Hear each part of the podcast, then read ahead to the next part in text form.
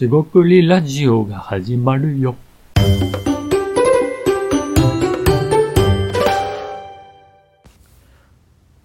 こんにちは。しごくりラジオ大橋です。今回もしごくりラジオを始めていきたいと思います。今回ですね、ちょっとした、まあ、アイデア出しのやり方、まあ、ど真ん中ではあるんですが、アイデア出しのやり方、なんか、いろいろあるんですけども、え僕が、まあ、いろいろ考えた上に、やはりこうなるかなと、えーそういったアイデアの出し方について、今回は少し話してみたいと思います。今回もどうぞよろしくお願いいたします。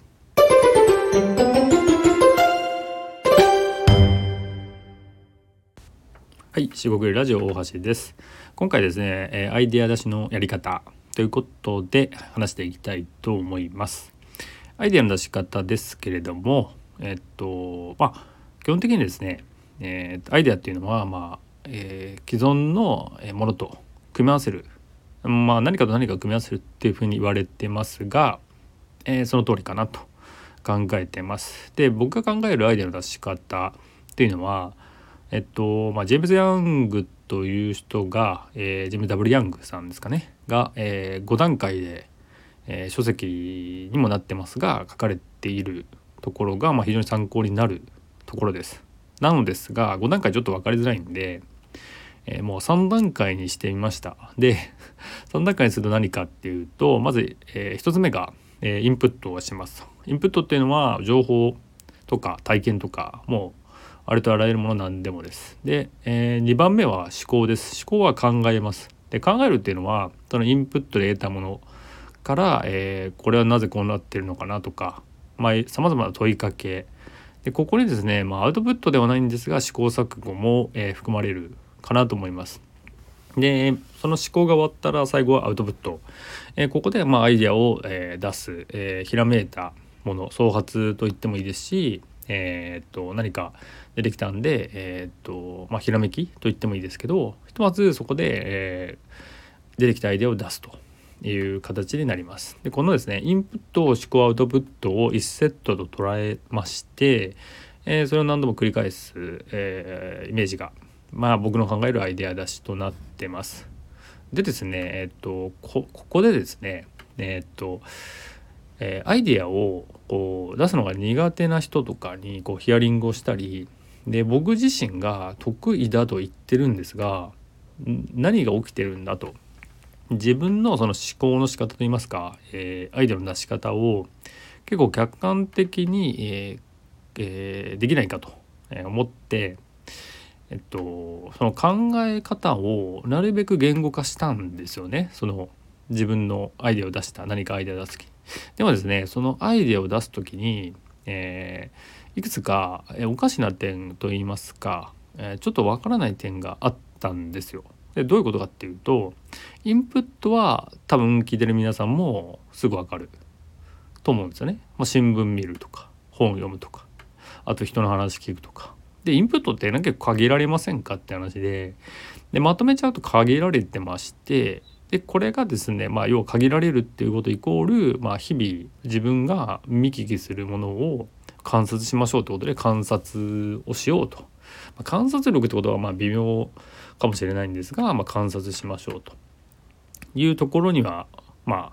えーまとまっていくんじゃないかなと思いますインプットに関しては。でアウトプットに行きましょう思考をちょっと飛ばします。で思考を飛ばしてアウトプットは、まあ、考えたものを出す、まあ、要は、えー企画書とかプレゼン資料でもいいしメモにしてもいいですし人に誰かに話してもいいんですが、まあ、実行してみようっていうのも含まれつつ、えーそれがアウトプットになってます。でですね問題がその2番目の真ん中なんですねど真ん中の思考なんですよね。なんで思考なのかって思われる人いるかもしれませんがえーとですね発想法っていうのがありまして発想法はアイデアを考えるやり方まあ、オズボーンのチェックリストみたいなものだったりなんかランダムにですね9マス書くような、えー名前ちょっと忘れましたけどまあさまざまなものがあるんですよね。あのしりとり型で出すとかもありいいですしまあそれは何でもいいんですよ。でその思考って言ってるアイデアの発想法は実はアイデアの発想法イコール思考法なんですよね。で思考法っていうのは要は、えー脳とか頭を使う、まあ、やり方ですかね。でこの思考法をそのままやれっていうことを言ってるのではなくて思考そのものだっていう話なんですよね。でどういうことかっていうと,、えーとまあ、例えばですねインプットとして何かニュースを見たとするじゃないですかさまざ、まなニュースが今、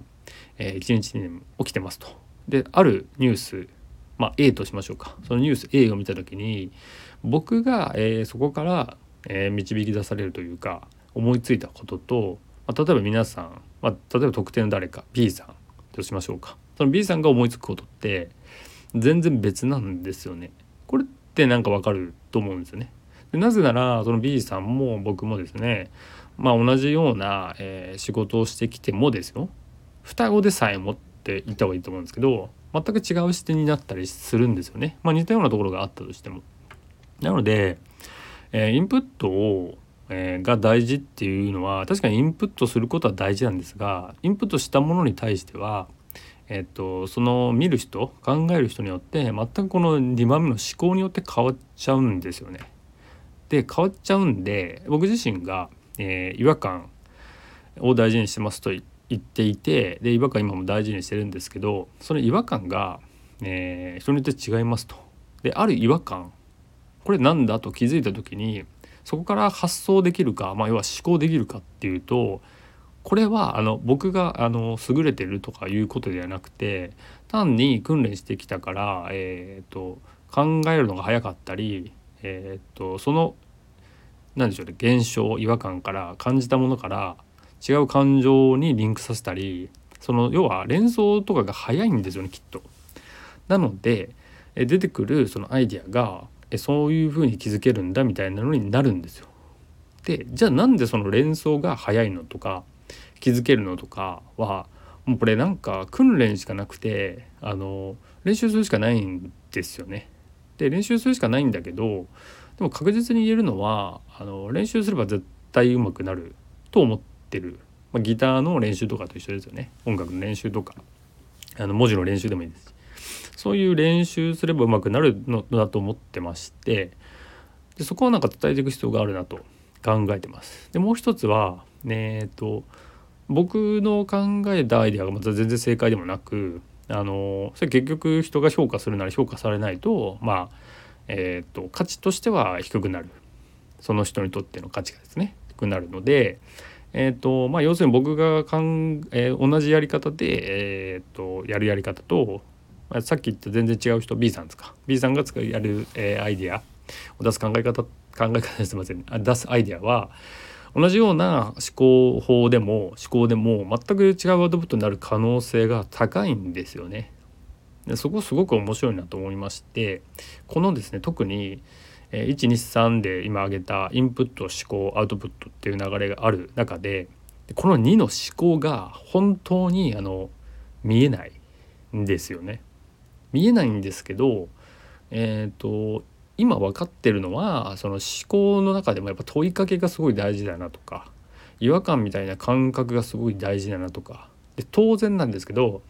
自分がやってきた見てきた考えてきたこと経験体験もものすごく大事なんですよね。えっ、とまあえっと、いろいろ言えることはあるんですけど、まあ、自分が経験したものが多いとその分バイアスというその偏見じゃないですが、えっと、見方が固定されがちなんですよね。でただえー、それを恐れていては、えー、っと経験したり体験したりすることはできないのでそこは恐れずに、えー、っとバイアスになるかもしれないんだけどそこを崩していこうとする姿勢があればなんかいいアイデアって結構出てくるものなんじゃないのかなって結構ポジティブに僕は考えてたりします。でちょっと話が長くなるんで今回はこれぐらいにしてえっ、ー、とアイデアの出し方インプット1ですね。2番目に思考。で3番目にアウトプットというふうに、えー、説明してみました。でインプットもアウトプットもまあ、えー、なんか分かりやすいんですよね見えるから。インプットって何かから得るから何かが分かるじゃないですか。何を見たとか。でアウトプットも一応考えたってことで出したアイデアが一応わかるじゃないですか。もちろんそれ伝